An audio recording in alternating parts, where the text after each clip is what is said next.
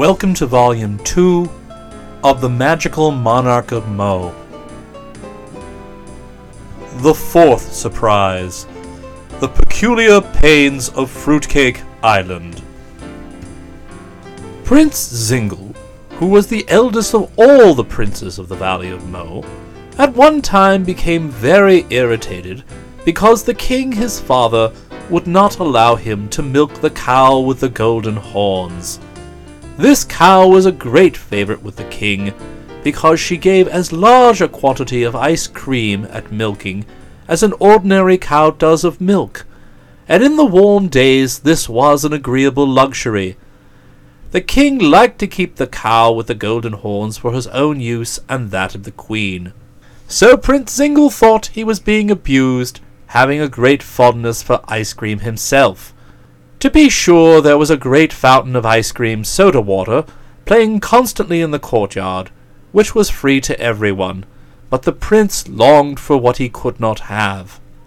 Therefore, being filled with anger against his father the king, he wandered away until he chanced to come near the castle of the purple dragon.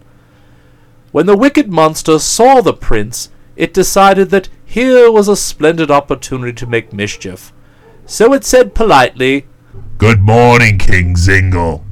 I am not the king, I am only a prince, replied Zingle. What, not a king? exclaimed the dragon as if surprised. That's too bad.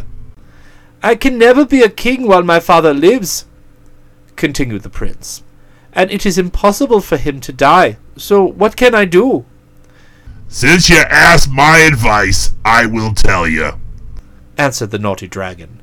Down near the root beer river, where the peanut trees grow, is a very deep hole in the ground. You must get the king to go and look into this hole, and while he is leaning over the edge, push him in. Of course, he will not die, for that, as you say, is impossible, but no one will know where to find him. So, your father being out of the way, you will be king in his place. That is surely good advice, said the prince, and I will go do it at once. Then the cow with the golden horns will be mine, and I shall become the monarch of Mo. The prince turned to go back to the palace, and as soon as he was out of sight, the horrid dragon laughed to think what a fool it had made of the boy. When Zingle saw his father, he called to him aside and said, Your Majesty, I have discovered something very funny at the bottom of the hole near the peanut trees. Come and see what it is. So the king went with the prince, without suspecting his evil design, and while he leaned over the hole, the prince gave him a sudden push. The next moment, down fell the monarch of Mo, way to the bottom. Then Prince Zingle went back to the palace and began to milk the cow with the golden horns. Now when the king found himself at the bottom of the hole, he at first did not know what to do. So he sat down and thought about it. Presently a happy idea came into his head. He knew if only he was at the other end of the hole, he would be at the top instead of the bottom and could make his escape. So the king took hold of the hole, and exerting all of his strength, turned the hole upside down. Being now at the top, he stepped upon the ground and walked back to the palace, where he caught Prince Zingle milking the cow with the golden horns. Oh ho! He said. You wish to be king, do you? Well, we will see about that. Then he took the naughty prince by the ear and led him into the palace, where he locked him up in a room from which he could not escape. The king now sat himself down in an easy chair and began to think on how he could best punish the prince. But after an hour of deep thought, he was unable to decide on anything that seemed a sufficient chastisement for so great an offence. At last he resolved to consult the wise donkey. The wise donkey lived in a pretty little house away at the end of the valley, for he did not like to mix with the gay life at court. He had not always been wise, but at one time was a very stupid donkey indeed, and he acquired his wisdom in this way. One Friday afternoon, just as school was letting out, the stupid donkey strayed into the schoolhouse, and the teachers and scholars were all so anxious to get home that they never noticed the donkey, but locked him up in the schoolhouse and went away without knowing he was there. No one came into the building from Friday afternoon until Monday morning, so the donkey got very hungry, and certainly would have starved had he not chanced to taste of a geography text that was sticking out from one of the desks. The hungry donkey decided it was not so very bad, so he ate it all up. Then he ate an arithmetic text, an algebra text, and two first readers. After that he lay down and went to sleep. But becoming hungry again, he awoke and commenced on to the school library, which he completely devoured. This library comprised all of the solid and substantial wisdom in the Valley of Mo, and when the janitor opened the schoolhouse door on Monday morning, all the books of learning in the whole land had been eaten by the stupid donkey. You can readily understand that after he had digested all this knowledge, he became very wise, and thereafter the king and the people often consulted the wise donkey when their own intelligence was at fault. So now the monarch went to the donkey's house and told him of the prince's wickedness, asking how he could best punish him. The wise donkey thought about the matter for a moment, and then replied, I don't know a worse punishment than a pain in the stomach. Among the books I ate in the schoolhouse was a trigonometry text, and before I had digested it, I suffered very severe pains indeed. But you cannot feed the prince a trigonometry text, returned the king. You ate the last one yourself. True, answered the donkey, but there are other things that cause pain in the stomach. You know, there's a certain island in Root Beer River that's made of fruit cake of a very rich variety. I advise you to put the prince on this island and allow him nothing to eat except the fruit cake. Presently he will have violent pains in his stomach, and will be punished as greatly as you could desire. The king was well pleased with this plan, and having thanked the donkey for his wise advice, hurried back to the palace.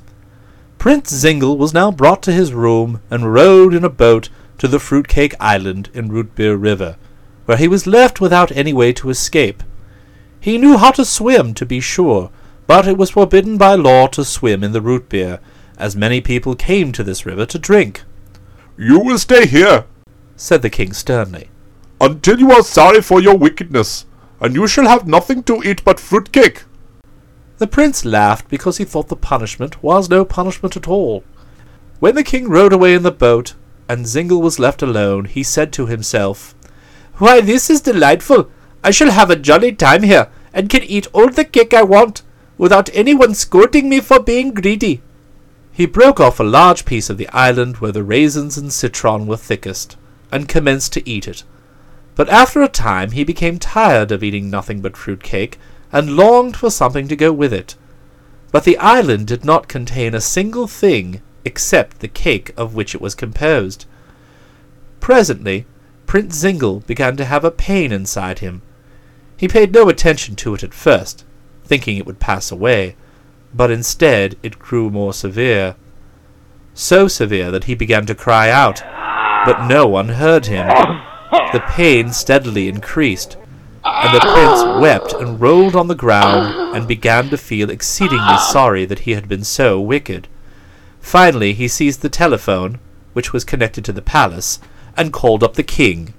Hello, said the king's voice in reply. Who is wanted? I have a terrible pain, said the prince with a groan, and I'm very sorry that I pushed your majesty down the hole.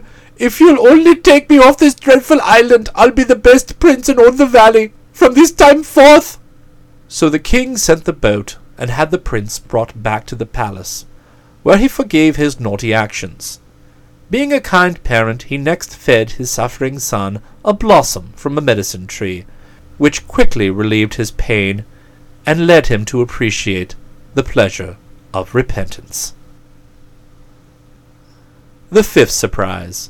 The monarch celebrates his birthday. There were great festivities in the valley of Mo when the king had a birthday. The jolly monarch was born so many years ago that everyone had forgotten the date. One of the wise men said that the king was born in February. Another declared that it was May. A third figured that the great event happened in October. So the king issued a royal decree that he should have three birthdays every year, in order to be on the safe side. And whenever he happened to think of it, he put in an odd birthday or two for luck. The king's birthdays came to be regarded as very joyful events, for on these occasions festivities of unusual magnificence were held, and everyone in the kingdom was invited to participate. On one occasion, the king, suddenly recollecting that he had not celebrated his birthday for several weeks, announced a royal festival on a most elaborate scale. The cream puff crop was an unusually large one that year, and the bushes were hanging full of the delicious ripe puffs, which were highly prized by the people of Mo. So all the maidens got out their best dresses and brightest ribbons, and the young men carefully brushed their hair and polished their boots, and soon the streets leading to the palace were thronged with gay merrymakers. When the guests were all assembled, a grand feast was served, in which the newly picked cream puffs were an important item. Then the king stood up at the head of the table and ordered his ruby casket to be brought, and when the people heard this, they at once became quiet and attentive, for the ruby casket was one of the most curious things in the valley. It was given to the king many years before by the sorceress Maetta, and whenever it was opened, something was found in it that no living person had ever seen before. So the people, and even the king himself, always watched the opening of the ruby casket with much curiosity, for they never knew what would be disclosed.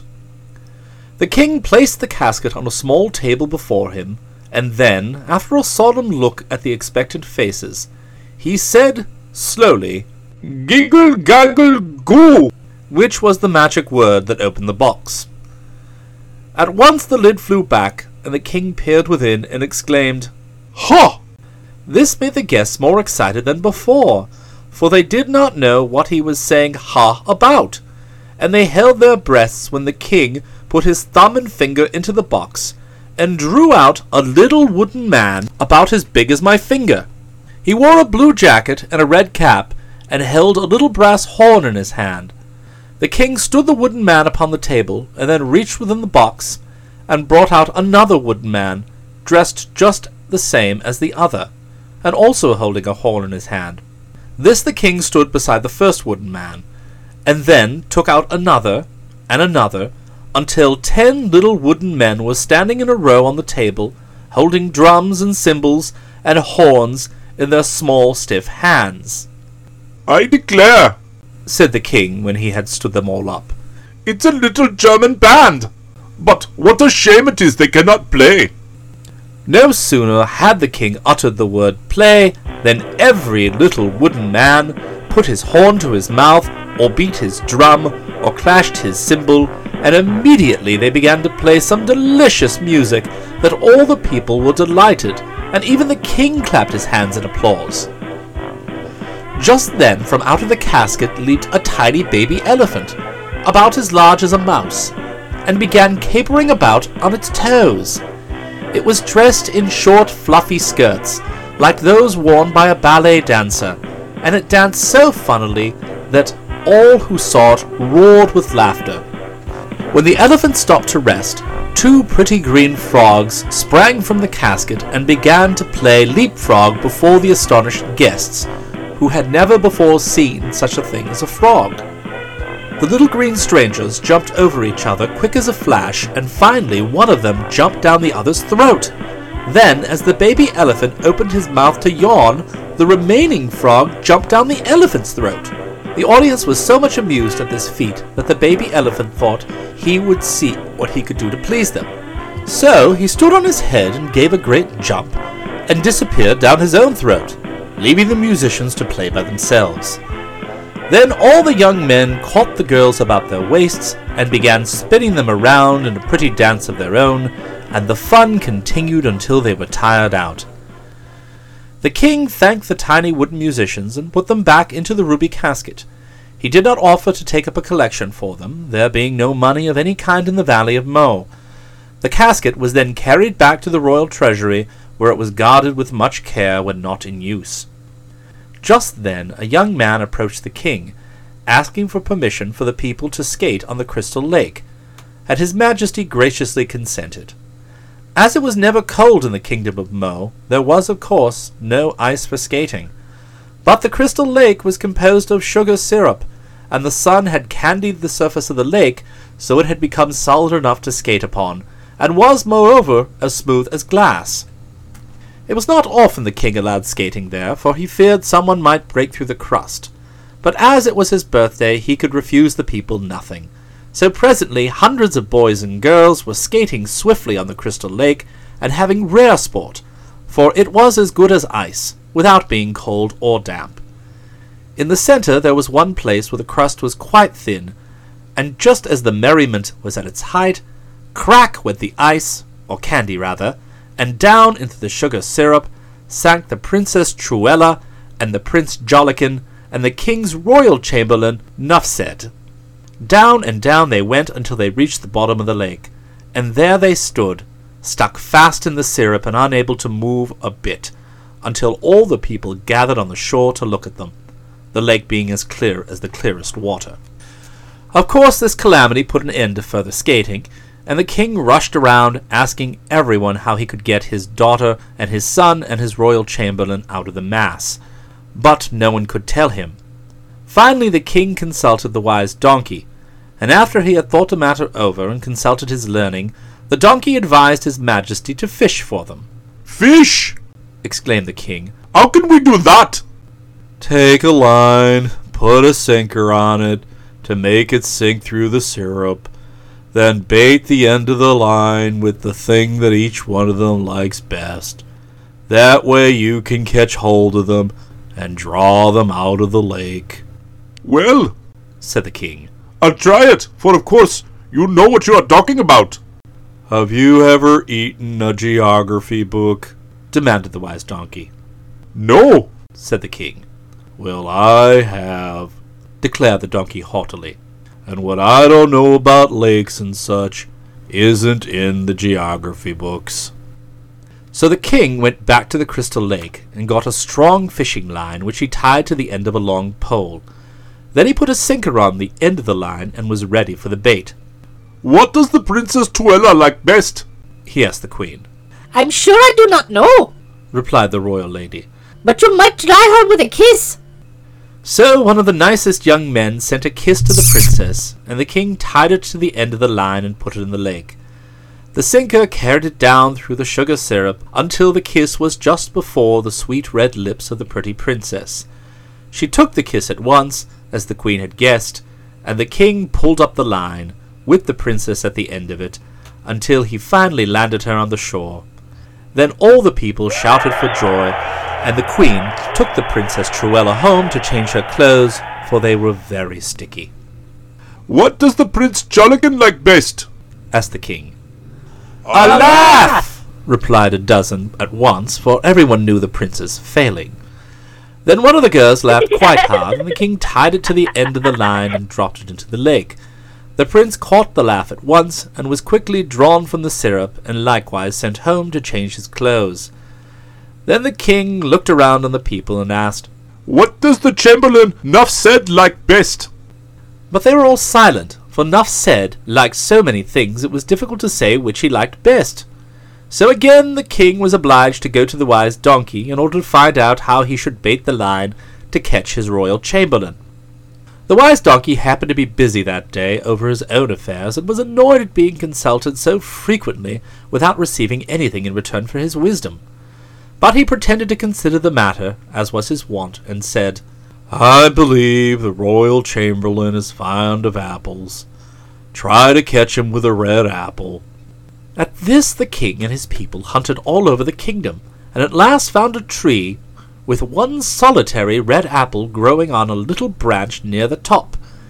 Unfortunately, someone had sawn off the trunk of the tree close up to the branches, and had carried it away and chopped it up for kindling wood.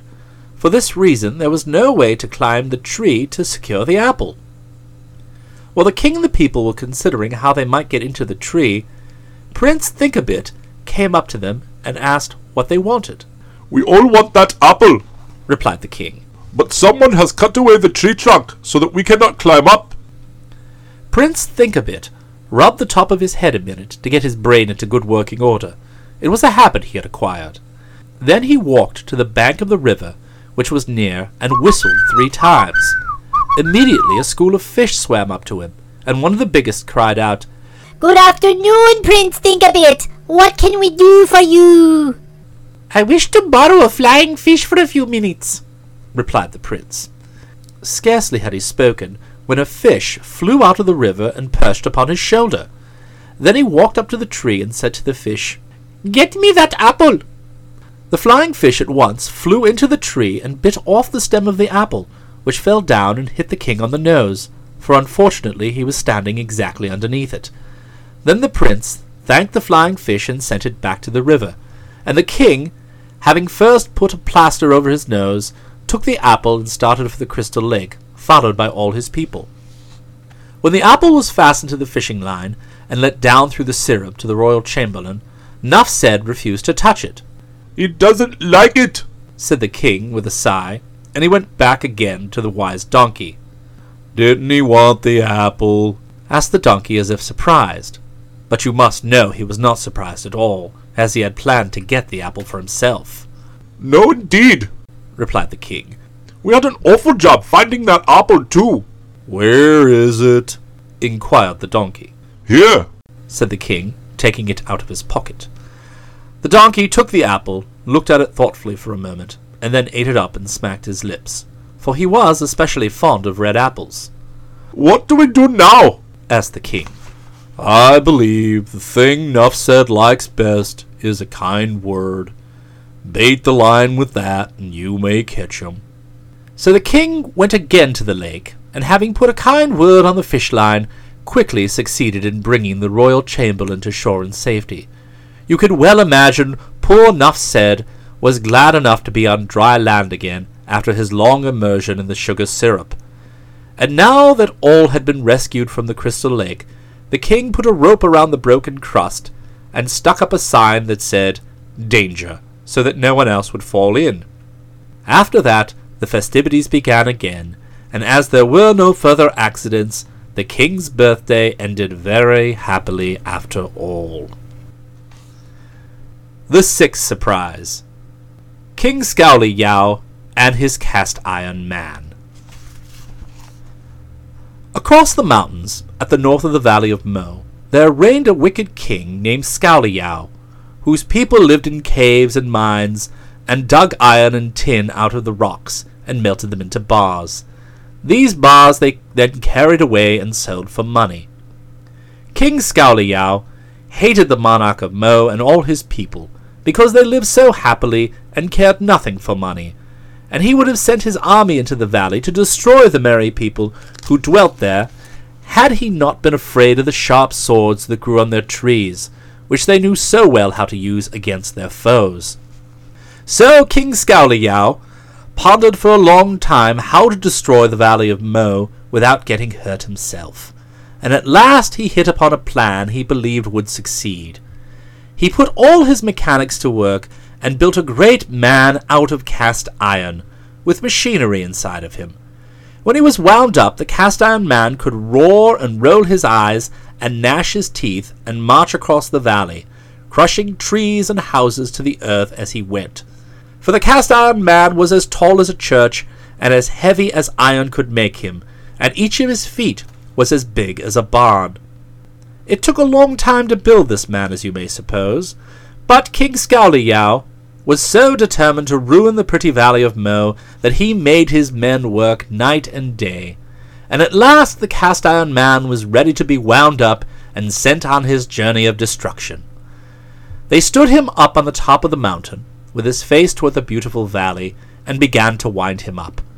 It took a hundred men a whole week to do this, but at last he was tightly wound, and the wicked King Scowleyow stood ready to touch the spring that made him go. One, two, three, said the king, and touched the spring with his finger. The cast iron man gave so terrible a roar that he even frightened the men who had made him, and then he rolled his eyes till they flashed fire and gnashed his teeth till the noise sounded like thunder. The next minute he raised one great foot and stepped forward, crushing fifty trees that stood in his path. And then away he went, striding down the mountain, destroying everything that stood in his way, and nearing with every step the beautiful valley of Mo. The king and his people were having a game of ball that day, and the dog was acting as umpire. Suddenly, just as Prince Jollikin had made a home run, and everyone was applauding him, a terrible roaring noise sounded in their ears, and they heard a great crashing of trees on the mountainside, and saw a monstrous man approaching the valley. The people were so frightened they stood perfectly still, being unable to move through surprise and terror. But the dog ran with all his might toward the mountain to see what was the matter. Just as the dog reached the foot of the mountain, the cast iron man came tramping along and stepped into the valley, where he ruined in one instant a large bed of ladyfingers and a whole patch of ripe pumpkin pies. Indeed, the entire valley would soon have been destroyed had not the cast iron man stubbed his toe against the dog and fallen flat on his face, where he lay roaring and gnashing his teeth, but unable to do any further harm. Presently, the king and his people recovered from their fright and gathered around their prostrate foe, marveling at his great size and strength. Had you not tripped him up, said the king to the dog, this giant would certainly have destroyed my kingdom. Who do you suppose was so wicked as to send this monster to crush us? Must have been King Scowleyow, declared the dog. For no one else would care to harm you, and the giant came from the direction of the wicked king's country. Yes, replied the monarch thoughtfully. It must indeed have been Scowleyow, and it was a very unkind act, for we have never harmed him in any way. But what shall we do with this great man? If he is left here, he will scare all the children with his roarings, and none of the ladies will care to walk near this end of the valley. He is so heavy that not all of us together could lift him. And even if we succeeded, we have no place to put him where he would be out of the way. This was indeed true. So all the people sat down in a circle around the cast iron man and thought upon the matter intently for the space of an hour. Then the monarch asked solemnly, as became the importance of the occasion, Has anyone thought of a way to get rid of him? The people shook their heads gravely and thought deeply for another hour. At the end of that time, the dog suddenly laughed and called out in a voice so loud that it startled them, I've thought of a way! Good, exclaimed the king. Let us hear your plan. You see, explained the dog, the cast iron man is now lying on his face. If we could only roll him over onto his back and then raise him up on his feet again, he could be turned around and would march straight back to where he came from and do us no further harm. That is a capital idea, replied the king. But how can we roll him over or make him stand up? That puzzled them all for a while, but by and by Prince Thinkabit, who was a very clever young man, announced his readiness to undertake the job. First bring me a feather, commanded the prince. The royal chamberlain hunted around and soon found for him a long fluffy feather. Taking this in his hand, the prince approached the cast iron man and tickled him under the left arm with the end of the feather. Ouch! said the cast iron man, giving a jump and rolling completely over so that he lay on his back. Hurrah! cried the people, clapping their hands with joy at this successful stratagem. The prince is a very wise prince indeed! Prince Thinkabit took off his hat and bowed politely to them in return for the compliment, and then he said, Bring me a pin! So Nuphsed brought him a pin with a very sharp point, and the prince took it and walked up to the cast iron man and gave him a sharp prod in the back with the point of the pin. Ouch! Again yelled the cast iron man, giving at the same time such a great jump that he leapt square on his feet. But now, to their joy, they saw he was facing the mountains instead of the valley. As soon as the cast iron man stood up, the machinery began to work again, and he marched with great steps up the mountainside and over into the kingdom of the wicked Scowleyow, where he crushed the king and all his people, and laid waste to the land wherever he went. and that was their punishment for being envious of the good people of Mo. As to the fate of the cast iron man, he was wound up so tightly that he kept walking straight on until he reached the sea, where he stepped into the water, went down to the bottom, and stuck fast in the mud. And I have no doubt he is still there to this day.